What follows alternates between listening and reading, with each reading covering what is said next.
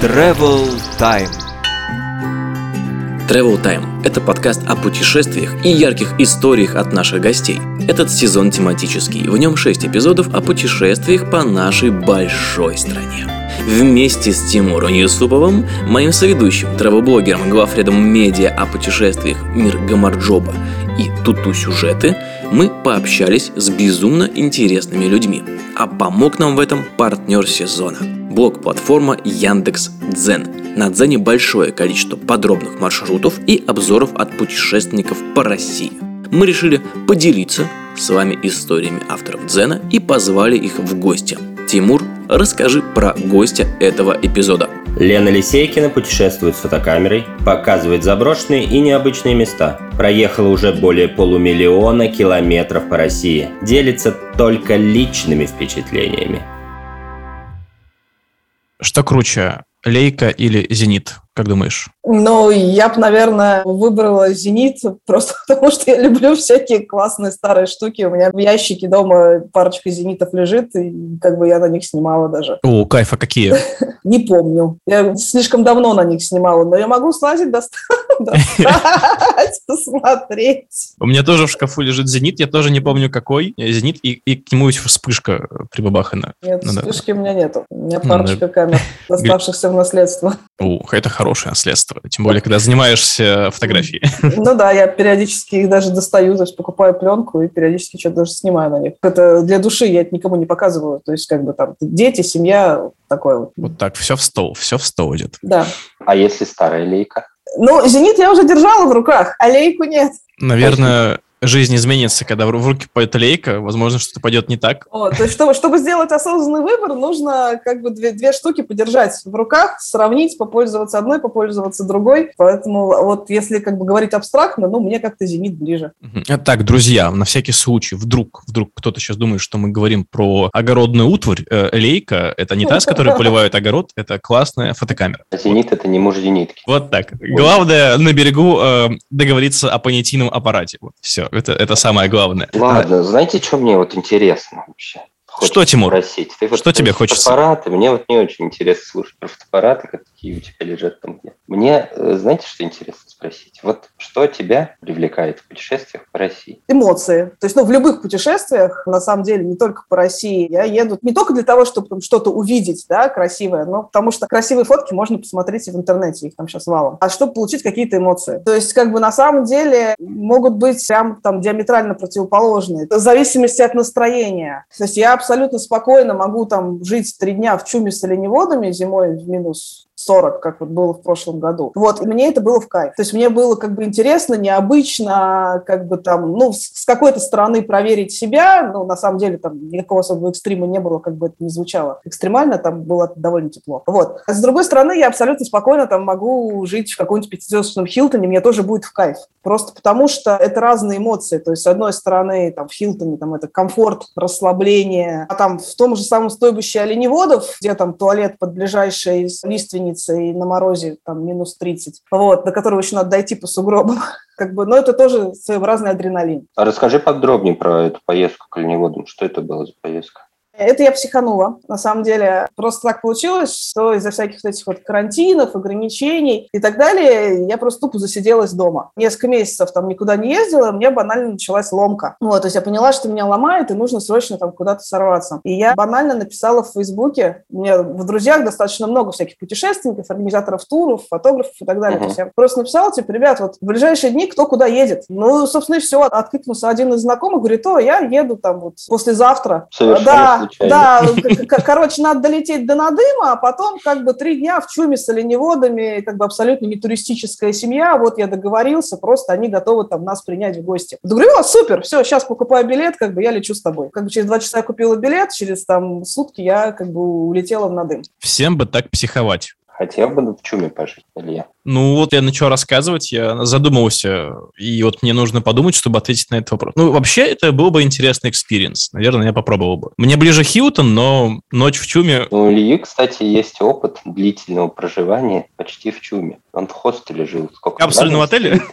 Ну, В вот капсульном отеле. в чуме комфортнее, Мне на, понравилось на- на мой взгляд, чем, в- чем в хостеле. Хостелы я категорически не люблю. Не, ну капсульный отель, ладно, это я. А, ну капсульный отель, это ладно, это, наверное, получше. Ну, Да, это было месяцев? Два? Два месяца, да, два месяца. Я только ужас. приехал в Москву. Это был период, когда я переехал в Москву э, в семнадцатом году. И вот я два первых месяца я зарулил в капсульный хостел и там жил. Это было удивительно, я помню, когда ты мне рассказал, да, типа, что снимать квартиру? Тут так комфортно вообще, я даже не знаю. Всю жизнь Это буду напротив. Красной площади было. Ну, ты живешь напротив Красной площади. Это заканчивались, мне Это было круто. Нет, было много плюсов. Я прям кайфанул. Расскажи про чум еще чуть, мне прям очень интересно. Как там устроена жизнь? Свет, электричество, интернет, вода? Смотри, я на самом деле у оленеводов была дважды. Вот один раз, это вот э, три дня я с ними прожила зимой, в прошлом, то ли в феврале, то ли марте, я уже не помню. Вот, а второй раз э, я была летом у других оленеводов, э, немножко в другом месте, буквально месяц назад. Мы по полярному Уралу катались с друзьями на огромных квадровездеходах Байкал 4 на 4. То есть, вы знаете, как трекол выглядит? Да, Да. такая штука с огромными-огромными колесами. Вот, короче, на таких же колесах, но квадрик. Мы неделю ездили по полярному Уралу, там, где, там, кроме оленеводов, в радиусе там, 100 километров никого нету, в принципе. Даже больше, чем 100 километров. И, ну, в принципе, и зимой, и летом а, примерно одинаково у них устроено быт. Единственное, зимний чум они делают из двух слоев оленьих шкур, ну, соответственно, чтобы он не продувался. Посередине стоит печка-буржуйка, ну, там многим эти буржуйки бесплатно выдают, ну, поддерживают государство малые народы. На полу летом линолеум, зимой они кладут доски, чтобы было немножко потеплее. За печкой, ну, такой типа кухонного уголка, то есть там уголком сложно назвать, там просто в ящиках сложена посуда и продукты прямо на земле. По бокам, ну, соответственно, спальные места. Соответственно, ты спишь, ешь, все это происходит вокруг печки. У них у всех есть спутниковые телефоны на случай ЧП. То есть если там вдруг э, нужно там вызвать медиков, естественно, они могут позвонить по спутнику. Там, где мы стояли зимой, у оленеводов было очень козырное место, потому что они стояли в том месте, где от газового месторождения добивает сотовая связь с вышки. То есть газовщики разрабатывают месторождение, поставили себе сотовую вышку. И, соответственно, чуть-чуть оленеводом добивало. То есть если встать на табуретку, там, поднять руку вверх, там, приложить к определенной жерди чума мобильник, то, значит, появлялась одна палочка то ли мегафона, то ли МТСа. И, в принципе, у них даже иногда получалось там звонить своим родным. Но там, где мы летом были, там, конечно, никакой связи не было. Вот. Прикольно. А я летом этим тоже был у оленеводов в гостях в Югре. И у них прям сильно цивилизованнее все. Но у них еще есть такая постройка на высоком дереве, полочка, куда они э, там лет 10 назад складывали телефоны, которые работали по факту в режиме пейджер. Ну, то есть они туда клали, им приходили Ага. смс, они смотрели, кто, потом выезжали куда-то и звонили. Но сейчас все отлично ловит, и более того, у них э, какой-то очень быстрый интернет, так что дети в прошлом году учились на дистанционном обучении прям со стойбища. Очень сильно зависит от места, где стоишь. Вот, то есть, а, а места, они же не могут выбирать, вот прям захотел, стал поближе к городу. У них же определенные свои маршруты, у каждой семьи свой маршрут, свои места для стоянки. То есть там все поделено. То есть они не могут просто взять там и встать туда, где есть интернет. Вот. Опять же, вот у тех товарищей, у которых мы были зимой, у них на лиственнице висела телевизионная тарелка. То есть у них в чуме был телевизор, они вечером заводили генератор и спокойно там смотрели всякие шоу по телевизору. Вот. э, Те товарищи, у которых мы были летом, они категорически против телевизора. То есть это их осознанный выбор. То есть у них тоже есть генератор, и они, в принципе, могли бы там тоже повесить себе антенну, но они говорят, что телевизор отнимает слишком много времени. То есть я, когда сажусь смотреть телевизор, я отвлекаюсь, как бы там трачу там час-два времени, которые мог бы посвятить там уходу, заботе об оленях.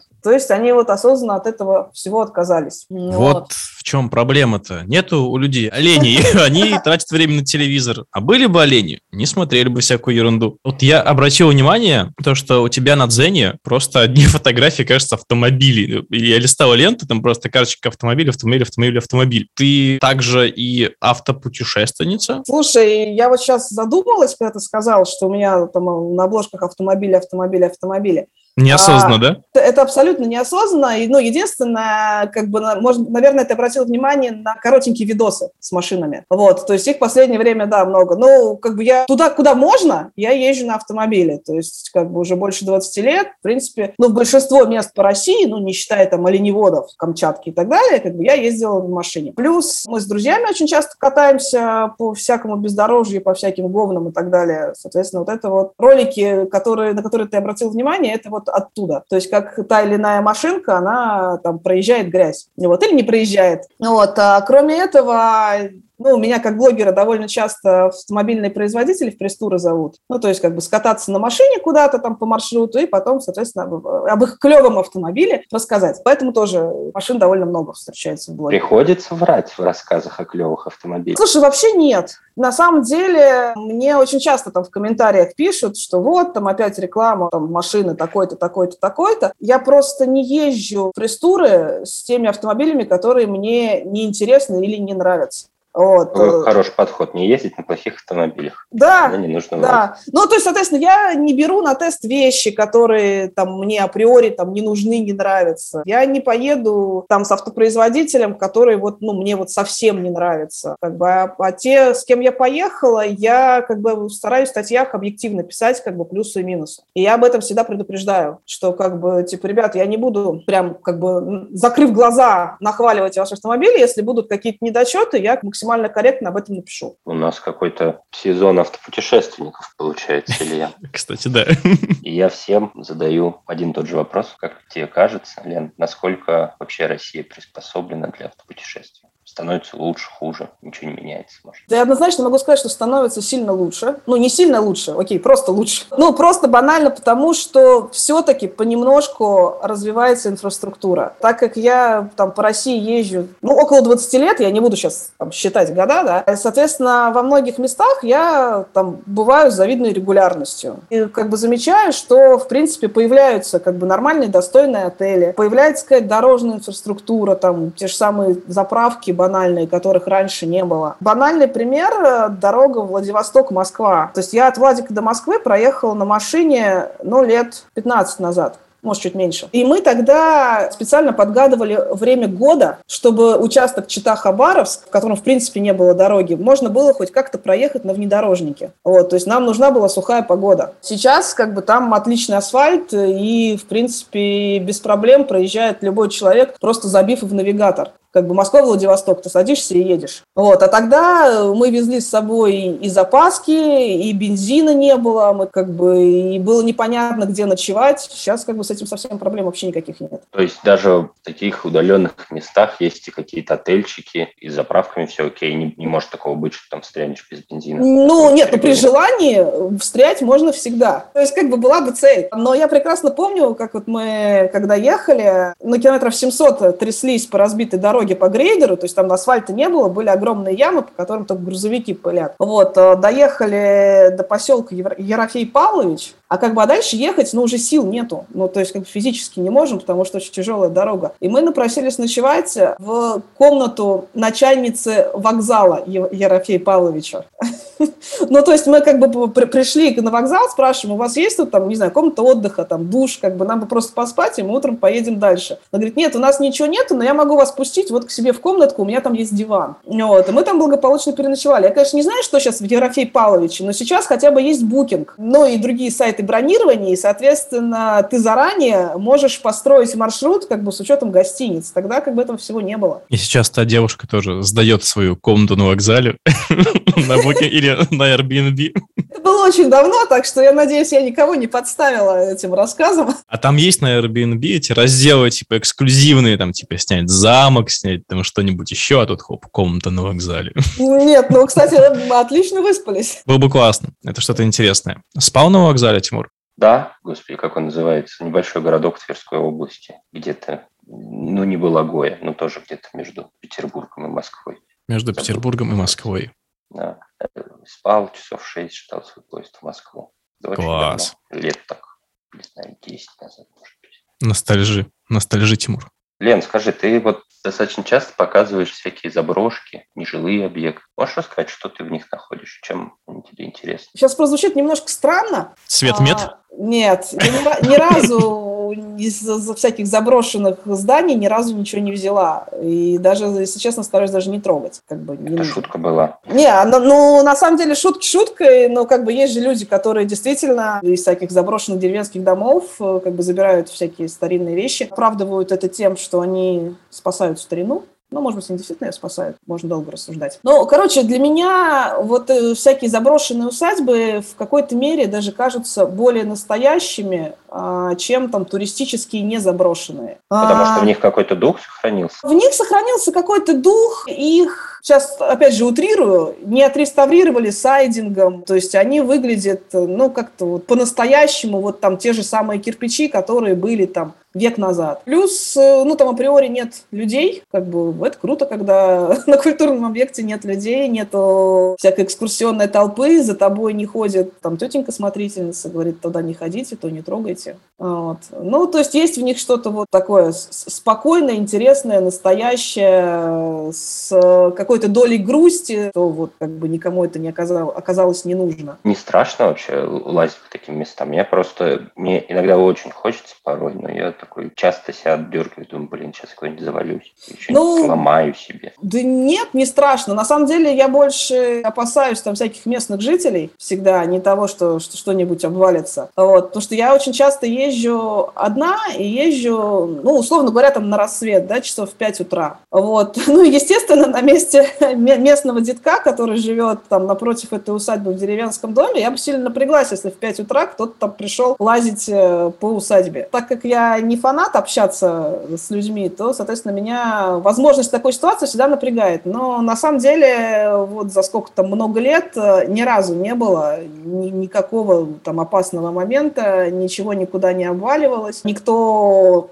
там за мной не гонялся с ружьем, грубо говоря, не вызывал полицию и так далее. Вот, ну, естественно, прежде чем куда-то лезть, я, ну, хотя бы на взгляд оцениваю, как бы, насколько это безопасно или нет. То есть, если видно, что там крыша держится уже на одном гвозде, ну, я просто туда не полезу, я там вокруг просто на дроне полетаю. Иногда очень неожиданно можно попасть в такую ситуацию, когда ты подходишь вроде бы к дому, который еле держится. У нас было такое, мы делали фототур по, ну, для себя просто катались по области, по Псковской, снимали природу, какие-нибудь прикольные дома, что-то интересное, что нам казалось в тот момент интересным. И вот мы остановились у одного дома где-то в глубинке, который был покосившийся, там уже видно было, крыша, она чуть ли не сгнила вся, трава была по пупок, как минимум, вот, и, ну, видно было, что дом просто нежилой. Мы решили там пофотографироваться, этот дом пофотографировать поближе, залезли тогда туда, начали ходить, фоткать, из-за окна выглянула бабушка, боже мой, это было так страшно, хотя это, это был день, было светло, но это все равно тебя просто такие вещи могут шокировать, то есть люди живут в таких домах. Ну, да, в Тверской области такого очень много. Я поэтому всегда, ну, вокруг смотрю. То есть, если там тропинка какая-то вытоптана к дому, ну, значит, наверное, там какой-то человек дож- доживает. Вот. Ну, вот в таком духе. Если там все заросло, ну, наверное, вряд ли там кто-то живет. Ну, вот, вот так. Вот насколько вообще такой график, который у фотографа, что нужно встать в 5 утра, чтобы снять восход, потом куда-то какой-то локации торопиться, чтобы на закат успеть, насколько он позволяет насладиться самим путешествием?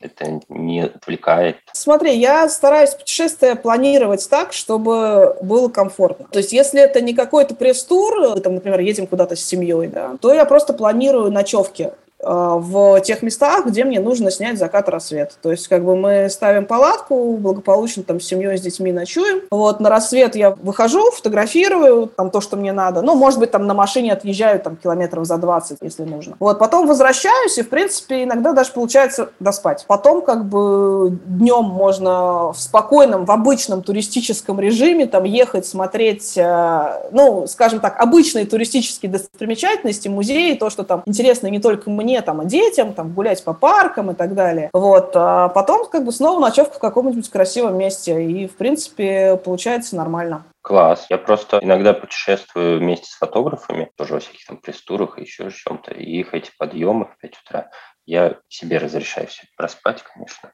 но потом на них смотришь, они весь день просто как будто их избили с утра, их же камеры, и прям, они бодрятся, бодрятся, хотя потом в 7 вечера такие уже нет, ну все, мы спать, это невозможно. Не, ну я поэтому езжу одна. Вот, ну не одна, я с семьей мы ездим, там я, я муж и двое детей, соответственно, и просто планирую так, чтобы было как бы именно нам комфортно. Вот, а так у меня на Камчатке была ситуация, что я не спала 42 или 46, что ли, часов подряд. Я просто очень давно хотела на Камчатку, мне было жалко спать. К концу, конечно, этого марафона я уже прям начала замечать, э, как у меня мозг работает медленно, медленно, вот прям вот каждая мысль, вот она тянется. Но это того стоит, чтобы просто 40 часов поглощать взглядом Камчатку. Ну да, там просто такой получился марафон, э, как бы э, закаты, переходящие в рассветы, потом как бы днем снова поездка, а потом снова как бы закат, его же нельзя пропустить. Ну, это я потом ради интереса посчитала, ну вот получилось больше 40 часов. Круто. Я не знаю, я просто несколько раз у меня было, что я не спал двое суток вообще или практически. И под конец это все напоминает какой-то сон такой психоделический. Ты смотришь на свои руки, они медленно двигаются, ты сам как будто плывешь в каком-то Ну, масле. да. И- Тимур, и- ты сейчас про что-то другое рассказываешь? Да. Подожди. Нет, я скажу честно, я выпивал в это время, ну, потому что по- по-другому вывозить такое длинный промежуток времени без сна у меня не получалось, а нужно было, была работа, и нужно было не спать, в общем. Но поэтому, конечно, чем-то еще мой мозг был немножко искажен, но это все равно э, не в таких количествах я пил, чтобы такой эффект был, ну, потому что иначе бы я работать не смог. Тяжело, очень тяжело. Я потом спал, причем ты спать не можешь долго. Я поспал типа часа три, э, помню, в Минске это было. Проснулся и думаю, господи, как прекрасен мир, когда ты поспишь три часа. Он просто совершенно меняется. Ты уже бодрый, ты опять потом устанешь через 5-6 часов, потому что есть, видимо, накопленная усталость, но все равно даже трех часов хватает прям прийти в себя. Ой, а можно, да, я, я или я тебя перебил? Давай, можно давай. я задам вопрос? Давай. Я путешествую с телефоном. Ну, я не фотограф, да, я журналист, блогер, я пишу в основном. Ну, так как последний там, год, наверное, активно еще занимаюсь э, Инстаграмом, ну и для текстов что-то нужно, я фотографирую на телефон. У меня достаточно приличный телефон с классной камерой, но вот, может быть, есть какие-то такие не знаю, карманные лайфхаки, которые помогут мне и там, нашим слушателям сделать более интересные фотографии с поездок на свой мобиль. Начну с банального, сейчас все будут смеяться, но на самом деле очень многие про это забывают, особенно когда таскают э, телефон где-нибудь там в кармане, тупо протереть камеру. Ну вот сейчас ба- банально, да, но я сама забываю. То есть я начинаю снимать, особенно когда снимаешь против солнца, видишь какие-то блики, понимаешь, ой, блин, как бы я снова забыла протереть камеру. Короче, протереть камеру – это первое, потому что в телефоне пачкается очень быстро все. Вот. И второе, тут придется немножко подумать. То есть прежде чем сделать кадр, я всегда всем советую понять, как бы ради чего вы хотите его сделать. То есть если вы стоите в каком-то красивом месте, то что именно привлекло ваше внимание? То есть э, какую эмоцию там хочется передать зрителю? И уже в зависимости от этого выстраивать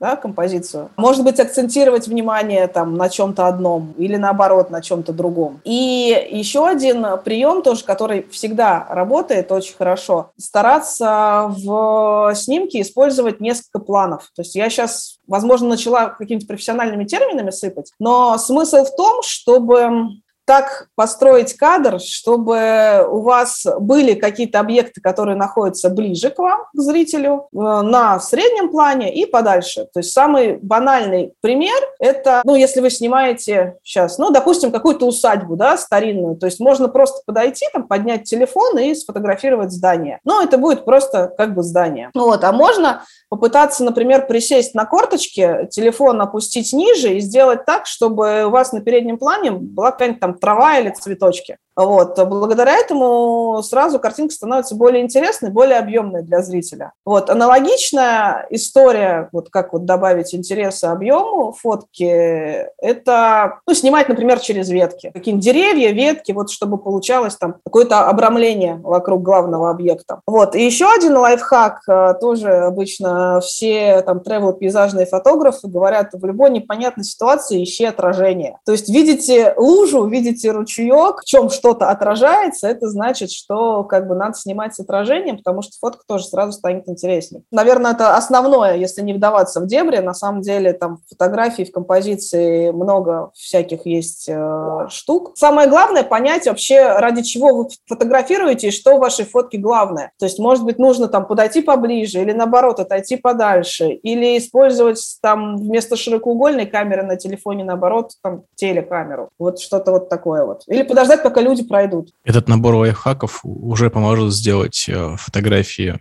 еще лучше. Пользуйтесь, друзья, пользуйтесь обязательно. А у тебя есть какой-то топчик мест, э, вот таких прям фотогеничных мест, куда ты ездила и откуда получила самые классные кадры, вот куда ребятам, нашим слушателям ехать за крутыми картинками? Ну, я сейчас начну перечислять. Личный, Камчат- личный. Камчатку, Алтай, Плата, Маньпупунер. Что-что-что? Плата, Маньпупунер. Это, в Это что, не Республике знаешь, что Коми, это? одно из Нет, из не знаю. чудес России.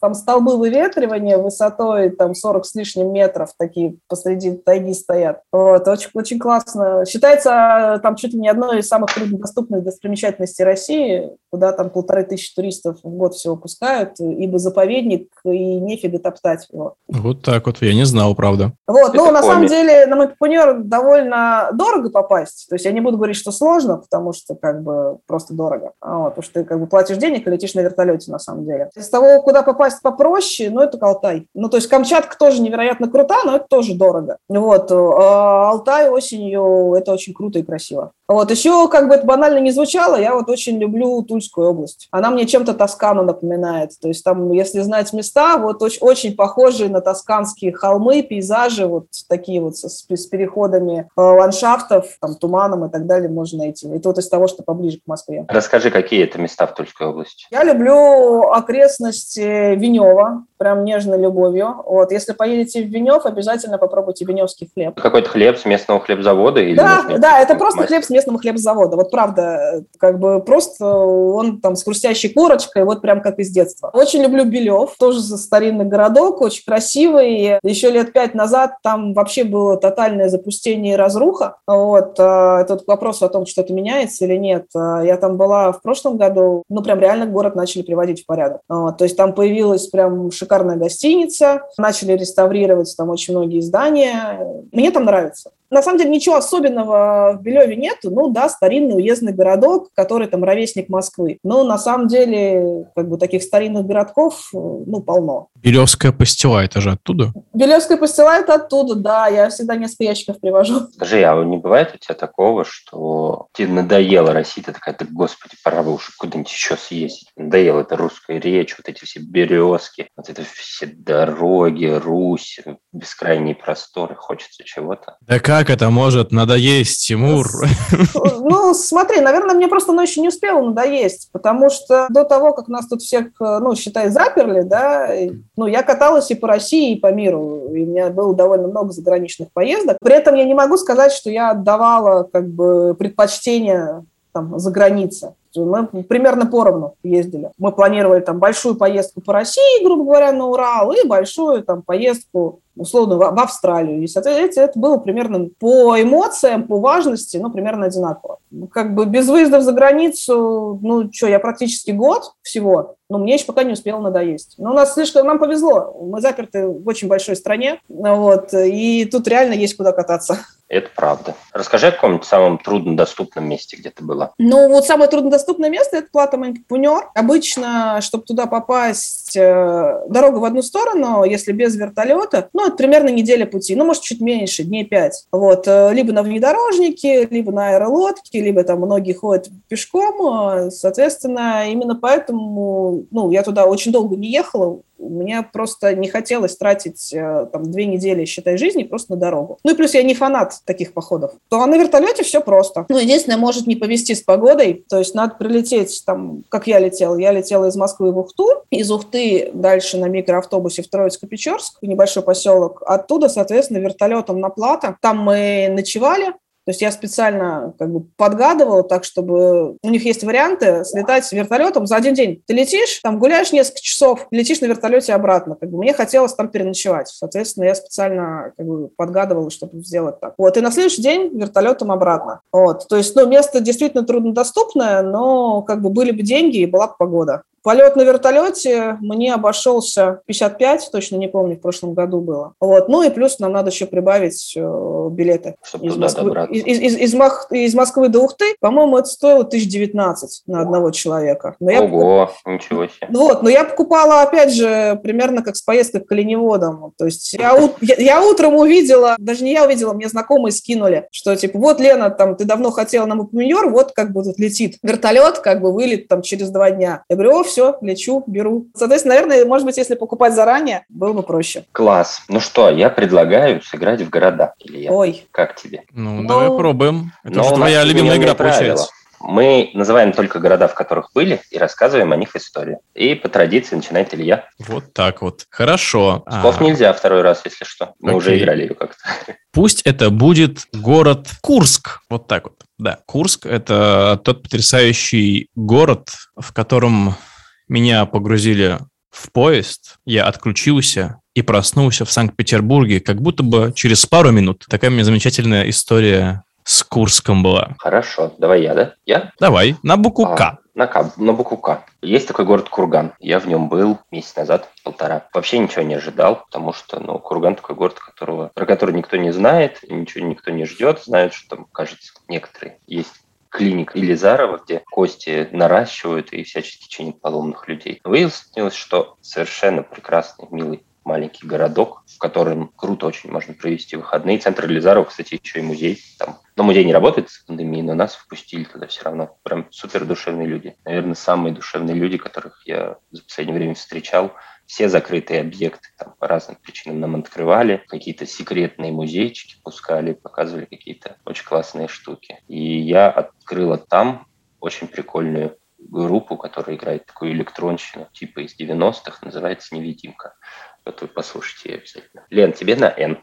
На дым, да. Город, куда я попала, соответственно, как раз по дороге зимой в стойбище оленеводов. Думала, что это обычный советский полу- полузаброшенный городок, ну, потому что там Арктика, небольшой город и так далее. Оказалось, что он считается чуть ли не самым э, благоустроенным из небольших городов России и даже получил какую-то медаль, э, ну, там, в начале 2000-х от президента. И оказалось, что там очень круто, аккуратно, как бы замечательная набережная, аккуратные чистые дома, ну и прям как бы классно живут люди, все у них там для жизни есть, несмотря на то, что городок очень небольшой. Класс. Вот так вот сыграли в города. Ты доволен, Тимур? Ты доволен этой Да. игрой? Меня, кстати, вообще богатые северные города по-хорошему удивляют. Я сейчас был, уже говорил, в Югре летом и был в нескольких городах, которые живут за счет там, нефтяных или газовых денег. Ты думаешь, нифига себе, оказывается, город, в котором живет там 60 или 80 тысяч человек, может э, расти, развиваться, как красиво выглядеть, в нем может быть крутая современная архитектура. Например, в городе Кагалым, или я, представляешь, я плавал с акулой.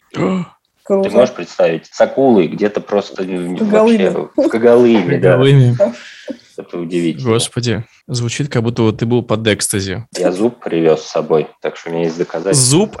Ты вырвал Зуб акулы. зуб у акулы? Э, Не, на самом деле акулы всю жизнь у них растут новые зубы, они их теряют. Это я плавал, у меня там дайвер возил как бы за собой. Ну, такой огромный аквариум, один из самых больших в России. И он подобрал зуб, который вот акула потерял с песка и подарил мне. Подожди, акула была в дайвинг... Это дайвинг-центр?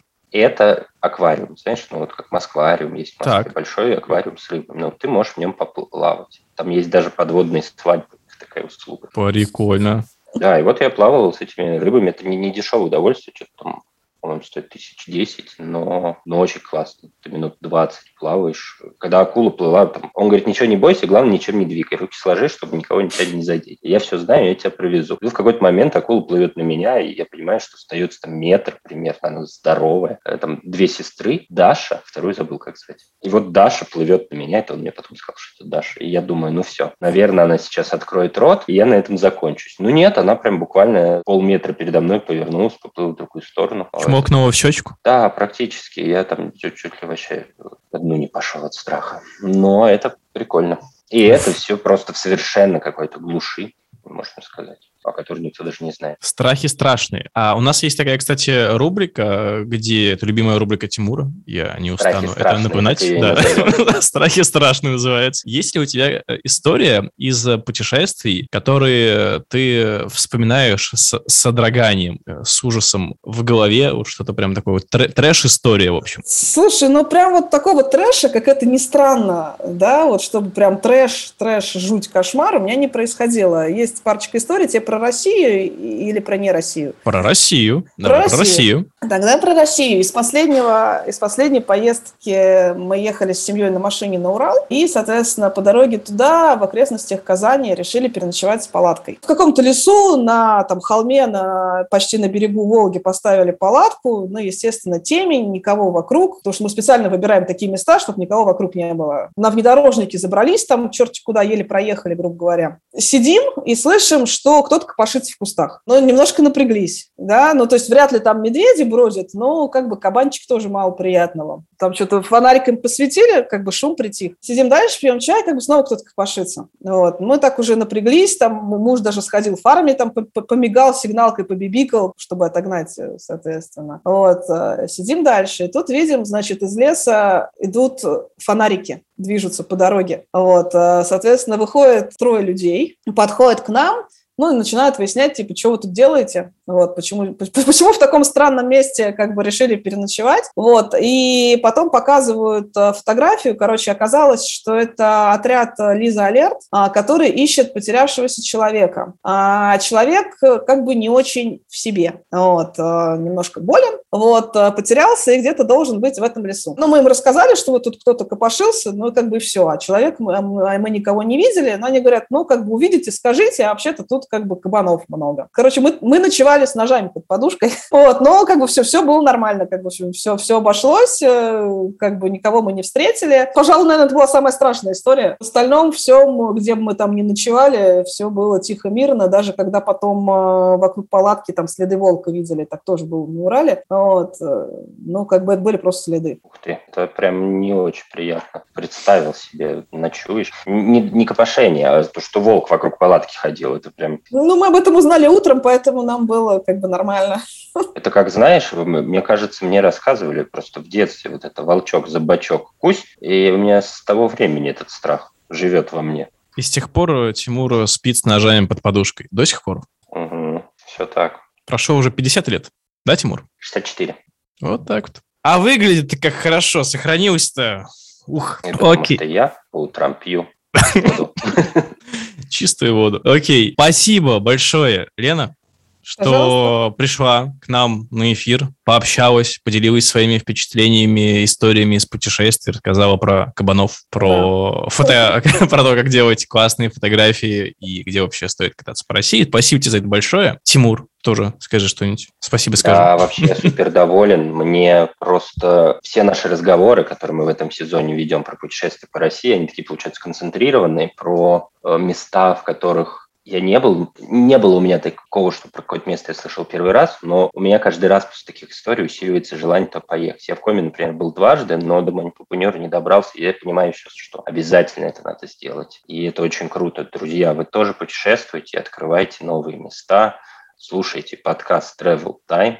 Что там надо? Оценки? И надо оценочки ставить, ставьте в iTunes, лайки, Яндекс Музыки. подписочки и все вот остальное. И на Лену обязательно подписывайтесь. У нее прям реально классный блог, очень интересный, познавательный и учит любить свою страну, мне кажется. Там ссылку на Яндекс.Дзен мы прикрепим к описанию к этому выпуску. Все, всем пока. Пока-пока. спасибо, пока.